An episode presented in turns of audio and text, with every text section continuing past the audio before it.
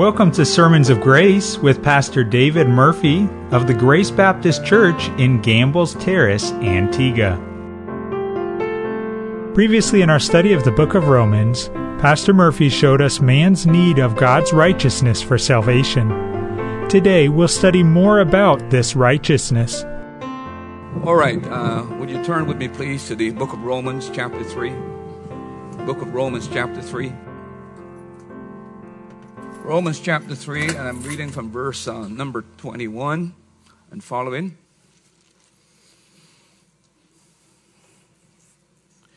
Well, let's just read from verse 20. Um, verse number 20. Therefore, by the deeds of the law, there shall no flesh be justified in his sight, for by the law is the knowledge of sin. But now the righteousness of God without the law is manifested, being witnessed by the law and the prophets, even the righteousness of God, which is by faith of Jesus Christ, unto all and upon all them that believe, for there is no difference. For all have sinned and come short of the glory of God. Being justified freely by his grace through the redemption that's in Christ Jesus whom God has set forth to be a propitiation through faith in his blood, to declare his righteousness for the remission of sins that are past through the forbearance of God, to declare, I say, at this time his righteousness, that he might be just and justifier of him that believeth in Jesus. Where is boasting then? Is it excluded? By what law of works? Nay, but by the law of faith. Therefore, we conclude that a man is justified by faith without the deeds of the law. Let's have a word of prayer. Father, we thank you for the spirit that pervades this church this morning. We don't always have this sense that something supernatural is in our midst. The fervor and the zeal with which the singing has gone on and the testimony and special all in my judgment seem to indicate that in a very unique way you're with us this morning. Not that you're not with us all the time because you said where two or three are gathered, there you are in the midst. But our sensitivity to your presence is not always on par with reality. I pray for those who are here this morning visiting us. We thank you for the dawning the doors of this church. There are so many options to others outside uh, this church. And we have no illusions that we are the only one that has a corner on the truth. So we are thankful for those who are here this morning who are visiting. We pray that uh, you would use your word this morning to challenge, to edify, and above all, to convert and bring to faith in Christ. For those who are already members of this church and uh, who have been faithful to this ministry and who are here with us this morning as an endorsement and support to the work of the ministry, we are thankful and we're grateful. And even though converted and saved, we must grow in knowledge of our Lord. We must grow in our understanding of truth. And many, many times we missed significant truths that are so obvious that it amazes us when these are brought to our attention. Sometimes familiarity blinds us to the full meaning of a passage of Scripture.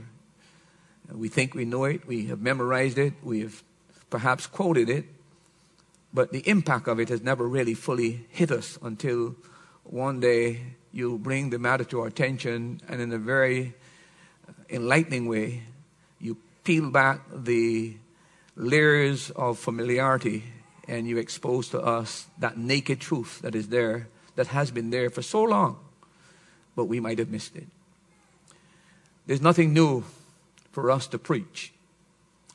Uh, we preach Christ today, yesterday, and forever. He doesn't change. Your word doesn't change. But what does change is our understanding of your truth. And this is the ministry that the Holy Spirit has in bringing to our attention these matters and clarifying these matters in our minds so that we can get a grasp of your unassailable truth and grow greater confidence and faith in that truth. So we thank you both for those who are visiting and those who are our members. And we are just hoping this morning and praying and anticipating that you, being with us, would now minister to those here through the word. Finally, Lord, help uh, this preacher. Enable me, empower me, anoint me. Allow that the words that are uttered, though human words would be so impactful through your spirit, taking the very words of God and applying it to the hearts of your people. Lord, we have one task, and that is to be faithful to your truth. Not to preach politics, not to preach sociology or all the other ologies, uh, but to preach Christ and Christ crucified and to expound your word and explain your word. We are shut up to your word and we cannot go beyond your word. We can't subtract from your word. We can't add to your word. Our task is simply to expound the word. And I pray that I would do justice to your word by doing exactly that this morning. And I pray that those who sit here would understand that that's the pastor's duty, not to make them feel good, not to rouse up the emotions so that they go away with some kind of elation that is only temporary, but the soul take the truth and so explain the truth, so enlighten about the truth that the truth itself becomes the means of thrilling our hearts and rousing our emotions. It is through your truth that we are changed and we are transformed. Emotions follow truth, but we must not make the mistake of thinking that emotions are a summary of what truth is all about. Thank you for being with us. Thank you for this church, this ministry. Thank you for those who are here. No, Lord, we turn to your word and we ask for your blessing as we preach it. In Christ's name we pray. Amen. I want to, to look at verse number 21 of Romans chapter 3, where Paul says, But now the righteousness of God without the law is manifested, being witnessed by the law and the prophets, even the righteousness of, Christ, of God, which is by faith of Jesus Christ, unto all and upon all that believe, for there is no difference. In our previous sermon on this chapter, we began to examine what I call the final section to the book of, of uh, chapter number three. In this final section, the Apostle Paul introduces us to what I call the biblical doctrine of salvation.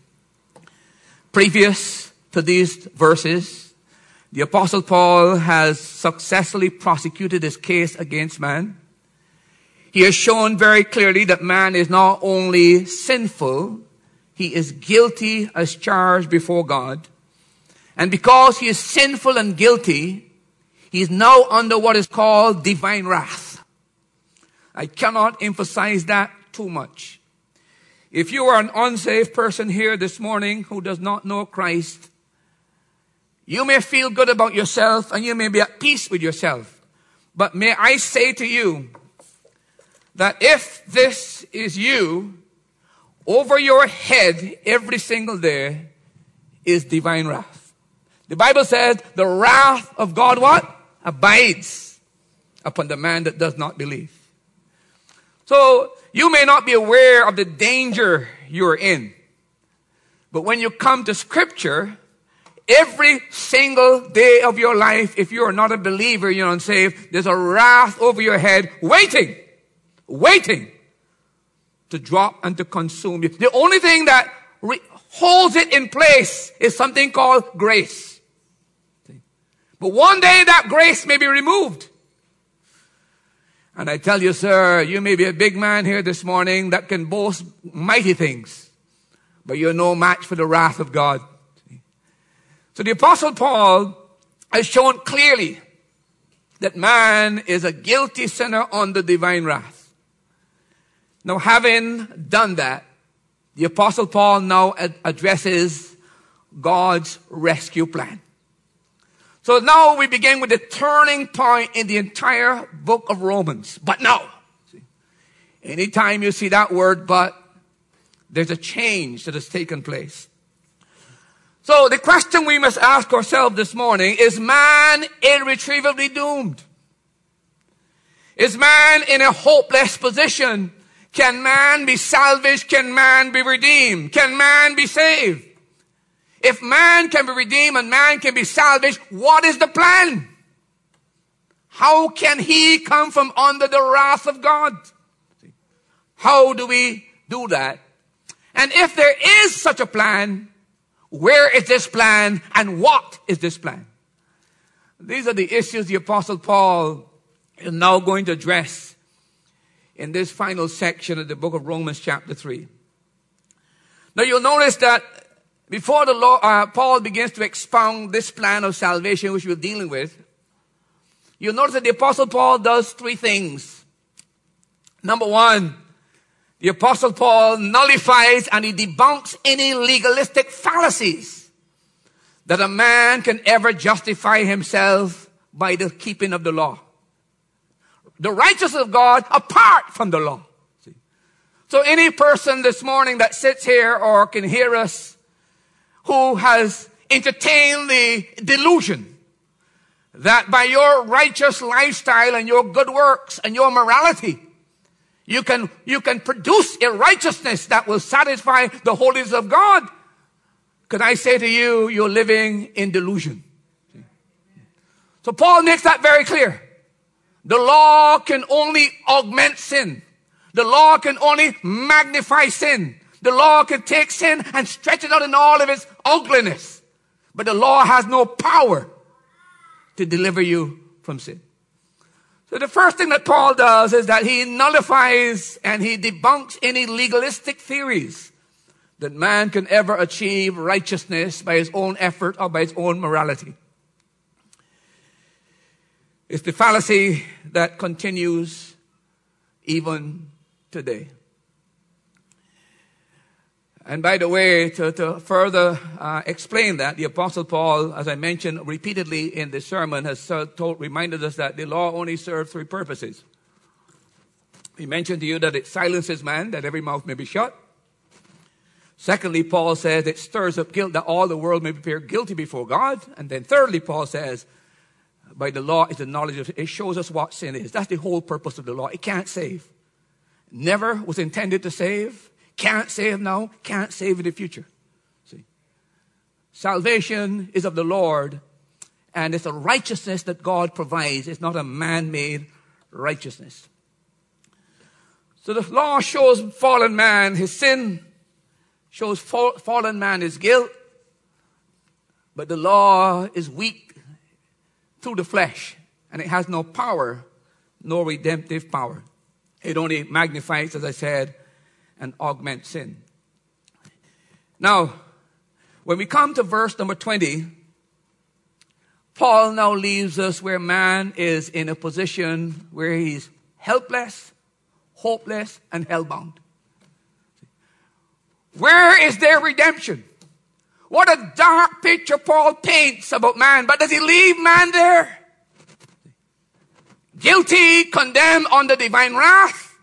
But the question is, where is the one that will come to save? Is there no redemption for man? And then, of course, the big question that Paul has to answer in this whole exercise how does man get righteousness? Which man needs their need? Man is righteous. How does he get this righteousness? Job, centuries before this passage asked a question that Paul is going to answer in this chapter. Job asked the question in Job chapter 9 verse 2. How can a man be just before God? In other words, how can a man become righteous before God?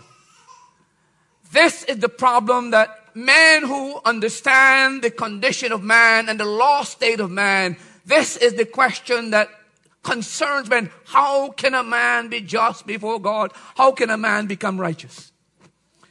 And Paul, the apostle Paul, is going to explain the process by which this happened. And what Paul says in verse 21, that something took place that is transformational. Not what he says, but now the righteousness of God.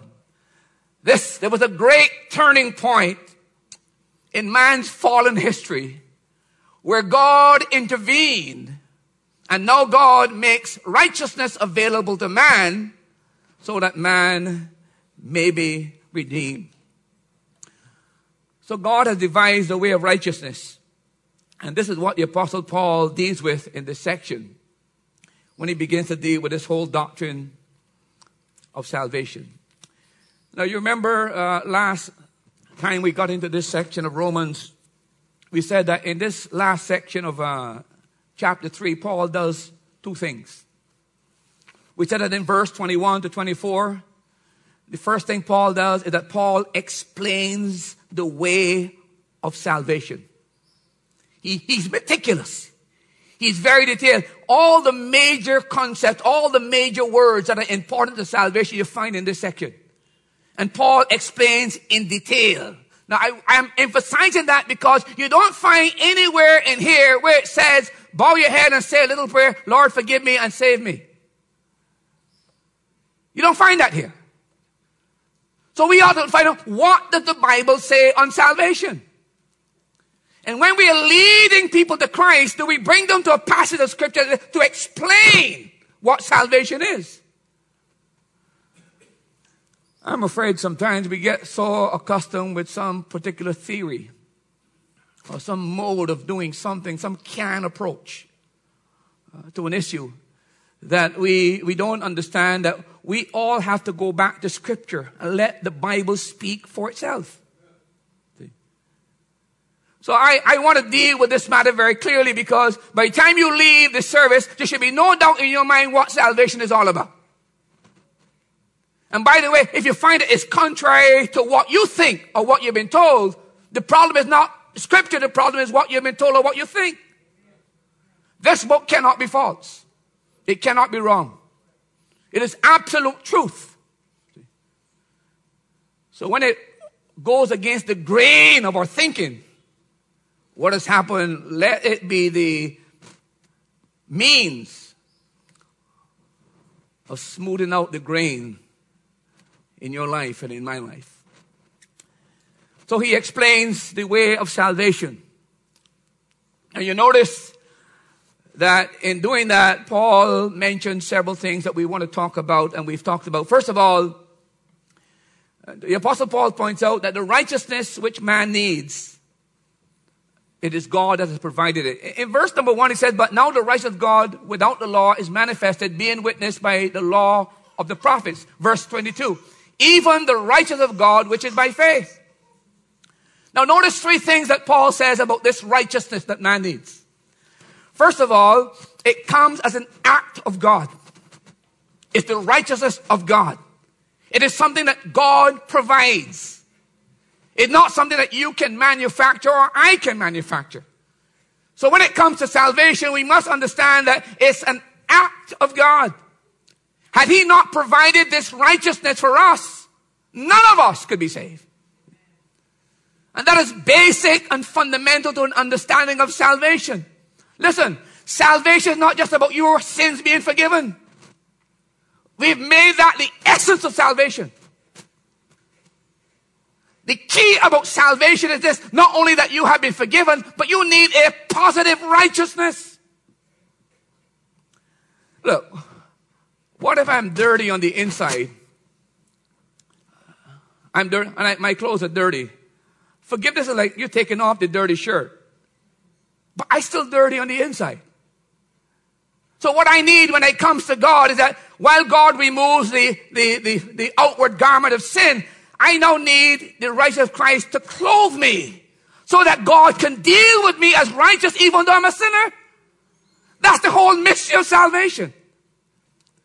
And this is what the Apostle Paul is saying. So it's an act of God.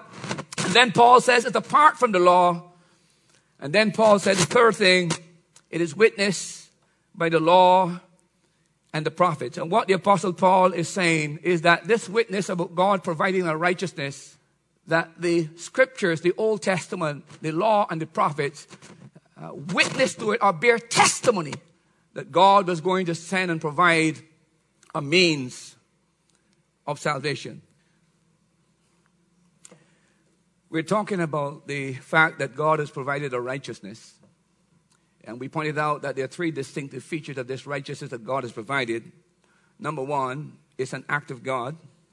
Number two, it's apart from the law. And number three, it is something that is approved and sanctioned by Scripture.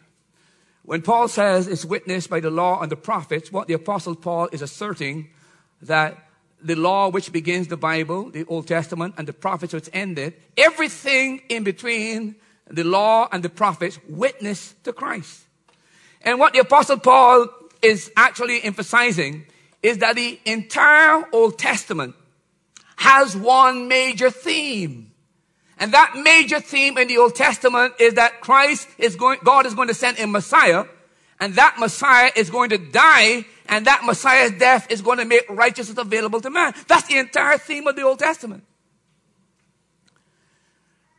When you go to the Bible and you read any book of the Bible and you can't find Christ, you have not read it rightly. He is there. He is there. You have to find him there because he, you remember what our Lord's words in John chapter 5 verse 39? He told the people these words. Search the scriptures. For in them you think you have eternal life. And then he says, and they are they which what? Testify of me. So when you go to the scriptures, search for him because he's the entire theme and substance of the entire scripture from the book of the law until the prophets. He's there.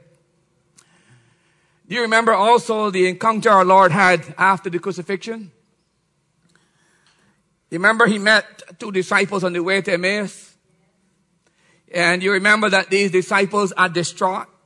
They are depressed. They are defeated. They are discouraged. They are disillusioned. Their hopes are dashed. Their expectations are thwarted. And their dreams are shattered because they've put all the eggs in one basket, depending, this one was the Messiah. But you remember that after he died, they thought that was the end. And so they're going back now saying, we thought he would have been the Messiah. And you remember why in that discouraged disposition, our Lord comes on the scene by them and begins to have a conversation with them. And then he said some words to them, and he said these words, O fools, and slow to believe all that the prophets had spoken. Ought not Christ to have suffered these things and enter into his glory? But get this, listen to him now. And beginning at Moses and all the prophets, he expounded unto them in all the scriptures the things what? Concerning himself. So what the apostle Paul is saying, the righteousness that God makes available to man is a righteousness that you can trace that one would come called the Messiah. And this Messiah's death and resurrection will bring about righteousness which will be available to man. He is in every single book of the Bible. He is in its prophecies. He is in its promises. He is in its types. He is in its shadows. He is in its titles and its offices and its function. I'm saying to you, sir, when you come to the Bible, look through the spectacles of Christ and he's on every page of the Bible. All the prophets. Now let me give you a sampling of this for just a moment. In Genesis, he is the seed of the woman that would crush the serpent's head. In Exodus, he's the Passover lamb that would die, whose blood would offer protection from the death angel. In Leviticus, he is the offering that the high priest offered, but he's also the high priest that offers his own offering. He's there. In Numbers, He is the manna that sustained them. He's the rock that offered the living water while they were walking through the desert. In Deuteronomy, he's the prophet that Moses said, the Lord will raise up a prophet like unto myself to whom the people should gather. In Joshua, he's the captain of the Lord who leads his people into victory to the promised land. In Judges, he is the supreme judge that judges all of his people. In Ruth, he is the kinsman redeemer who redeems that which was lost and puts it back in place.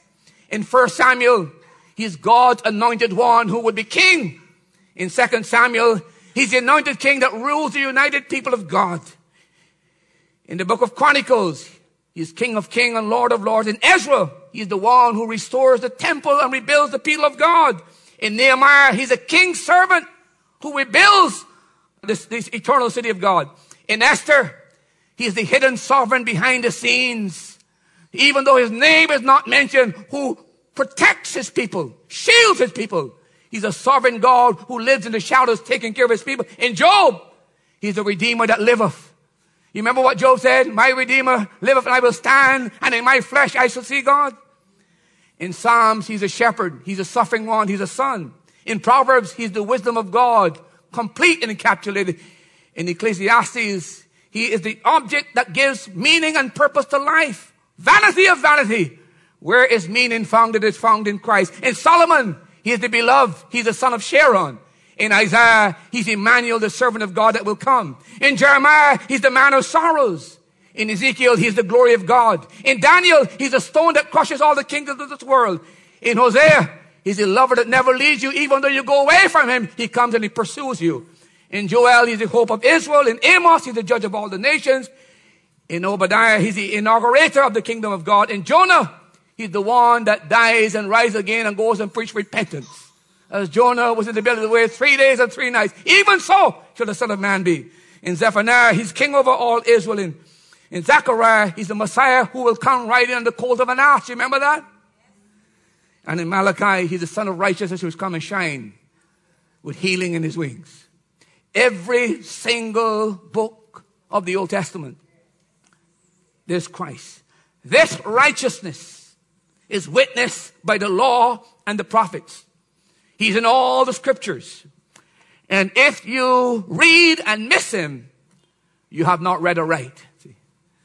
The scales need to be removed from your eyes by the Holy Spirit. And when those scales are removed, you see Christ and Christ crucified in all his fullness and glory. This is what Paul is talking about. But do you know, apart from the direct revelation of God and the prophetic word and the promises, one of the greatest studies that you can ever undertake as a believer is to do a study in what is called typology. Go into the Bible and see not only by prophecy and by promise is he there, but by imagery and allegory and metaphors and similes. He's also there in all of his fullness. He is there in certain persons who represent him and the picture of him. He is there in terms of an object or thing or an event or an institution. Let me illustrate for just a moment. Think of a person of whom is a type of Christ. Let me give you three quick ones. Adam was the federal head that brought ruin to the entire race.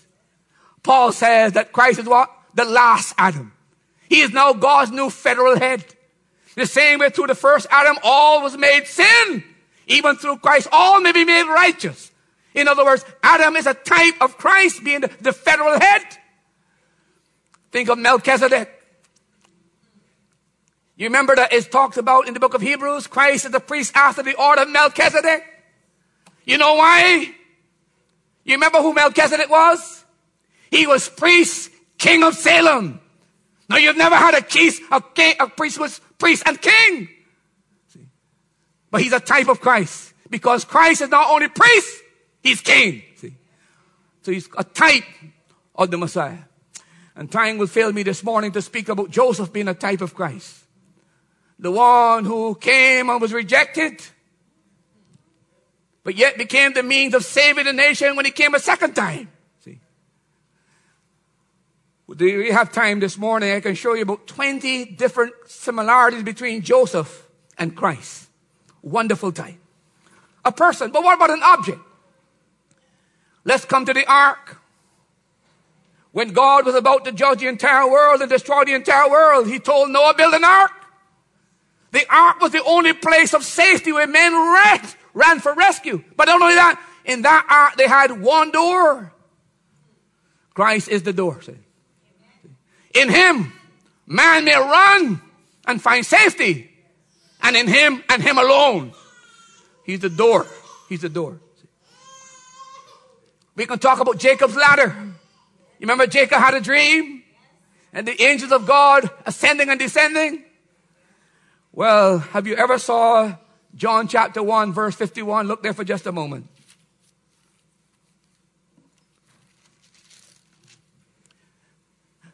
When Jacob had the, the, the, the dream, it's the communication between earth and heaven. The angels who are the message of God carrying the message from, from so the ladder, uh, Jacob's ladder was a means of the angels descending and ascending. And then notice what he said in first, in John chapter 1 verse 51. He said unto them, verily, verily, I say unto you, hereafter ye shall see heaven open and what? The angels of God what? Ascending and descending. In other words, what Jacob saw, I am. I am the bridge between God and man. See, I am the one. I'm the ladder. See, in the Old Testament, sir, I'm saying to you, look for Christ. If you don't find him, you have misinterpreted scripture. You don't understand it. See, he's there in all the scriptures. Think of an institution. You cannot read the book of Leviticus about the sin offering and the trespass offering and the peace offering and the meal offering and the requirements that were mandatory, without spot, without blemish, a male. Who you think they're speaking about there, sir? You remember what John said? Behold the Lamb of God that takes away the sin of the earth. He's in every sacrifice you find. It's a picture of him and his work and his nature, what he would do in all the scriptures. Take an event, the sacrifice of Isaac on Mount Moriah. You ever read that carefully and see that Isaac is a type of Christ. He said, take thy son, thy only son, whom you love. Now here's it. Isaac was not Abraham's only son, but it was the only beloved son. Take him and sacrifice. And notice how willing Isaac is. You think an old man like Abraham, almost 100 years old, could handle a little boy 17 or 18? He can wrestle with an old, old man can wrestle with him. But why doesn't Isaac resist? When you see the altar there, and your daddy begins to put chains upon you and, and tie you up to put you on the altar, would you fight? But he's a perfect type of Christ. See? The son who submits to his father and is willing to sacrifice himself. But then there's another picture, a ram caught in his, with thorns in his head that is used as a substitute. Both are types of Christ, the willing sacrifice and the substitute sacrifice. He's there, sir. He is there. If you can't see Christ and you can't find Christ in the Bible, you need eye salve. See? He's there. In all the scriptures. Testified and witnessed to, but, and then a thing. When you come to the book of Corinthians, Paul says some amazing, he said Christ was that rock that followed them in the wilderness. You remember when they didn't have any water? They struck the rock and out came water. Paul says that was the type of Christ who gave the people living water. See, as we move through this desert and this wilderness called life, we need food. He's the manna from heaven. We need drink. He's the living water. What happened in the wilderness is just a pictorial demonstration of what we face with in life. In all the scripture. But before we move on, I want to emphasize what a lot of people miss in regards to salvation. I'm, I'm, just making a point here that we equate salvation with only mainly the forgiveness of sins. But do you notice what's the key here about salvation, the doctrine of salvation? The key here is that forgiveness of sin is not enough. I repeat, forgiveness of sin is not enough. Man needs more than pardon. What man needs is righteousness. See? Let me put it another way. We must be clothed in the righteousness of Christ. Now, you remember the parable I preached on uh, a few weeks ago in Matthew chapter 22? You remember the parable of a man who went into the marriage feast? He got into the door, he got in. But you remember that when the master came out and started looking at the guests and uh, interact with the guests and socialize with them, he peeped over and he saw a man who what? He didn't have a garment. And you remember, no, he's inside, you know. Somehow he got in. Like some people got into the church. See? They're there. See? But the problem is they don't have the righteousness of Christ. So when the master saw that he's in, he said, Sir, how come you didn't have any garment? Because I'm told in those days, one of the customs uh, is that to make sure that there was not a lot of competition, that the, the, the, the, bride was the outstanding person in the, in the wedding, they made sure that everybody kind of dressed the same. You, you don't want the, the bride to be outdone by somebody who comes in there with a nice chandelier dress. So what you do, you make sure that everybody comes in, and the, the, the, the bride is the center of attraction. No garment. No garment. You know what Paul says in Corinthians chapter 1, verse 30? Christ is made unto us what? The righteousness of God. See? When you are in Christ, his righteousness is what clothes you. I want you to look at an interesting verse in the book of Revelations, chapter 19. Look at Revelations, chapter 19 for just a minute.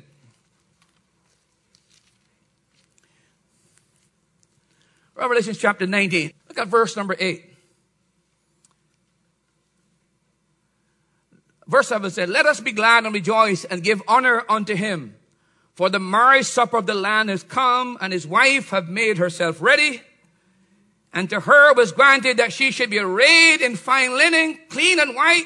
And notice the next verse. Next verse. The what? The fine linen is what? The righteousness of the saints. I want to say it to you this morning, and I want it to be patently clear to you. You need more than forgiveness. You need the righteousness of Christ. See? And if you don't have that, you will be found in that day as a man and a woman without a garment. And you remember what happened when there was no garment? He said, take him and cast him into what? Out of darkness. Look, let me say this. There is no hope in Muhammad there is no hope in Haile Selassie. There is no hope in Vishnu. There is no hope in Buddha. There's no hope in Rajneesh. And there's no hope in TM. There's no hope in any one of them except Christ. Because none of them. No, there's no hope in Baha'i faith. There's no hope in what is called Christian unity. The only place there is hope is in Christ because He offers what will make you in a, give you a standing before God. Righteousness. None, none can offer righteousness but Christ. So when we begin to deal with people and talk about being saved, let them understand what salvation is about. It includes forgiveness, but it doesn't stop at forgiveness. And I'll tell you why it's important to emphasize this. Because unless a person is willing to leave his sin and pursue a righteous life, he is not ready for salvation. Did you hear what I tell you? So, Pastor, they didn't tell me that before. Well, I'm telling you now. Don't say nobody never tell you. What we have created is the monstrosity of people who say a little prayer coming to the church say they get saved, but they have no interest whatsoever in righteousness. How can that be salvation? You tell me.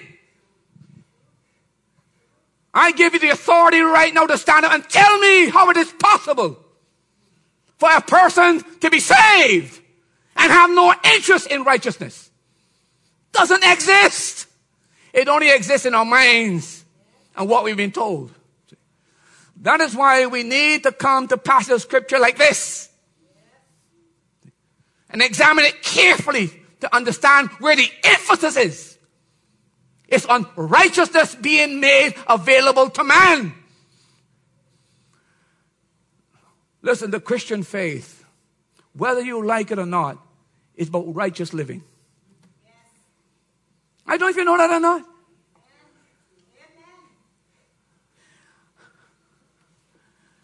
I get very concerned where people see Christianity as an insurance policy to get to hell. But they have really no concern about living godly lives or righteous lives. That concerns me greatly. And it should concern you too. Because what's the purpose of the church? If it's not about being different and God enabling me now to live a righteous life different than what I had before, what's the purpose of it? You've heard me said several times from this pulpit, and I'll say it again Christianity is far more serious than people make it today. We've turned it into something it was never designed to be. So, the first point that Paul makes is that salvation involves God making righteousness available to man. Be sure you join us again next time here on Sermons of Grace as Pastor Murphy shows us how we obtain this righteousness needed for salvation. If you'd like to contact Pastor David Murphy or Grace Baptist Church, please call 268 462 4230 or visit during one of their service times. Sunday school is at 9 a.m., Sunday morning at 10 a.m., Sunday evening at 7 p.m., or Thursday evenings at 7 p.m. Grace Baptist Church is located on Rowan Henry Street in Gambles Terrace, Antigua.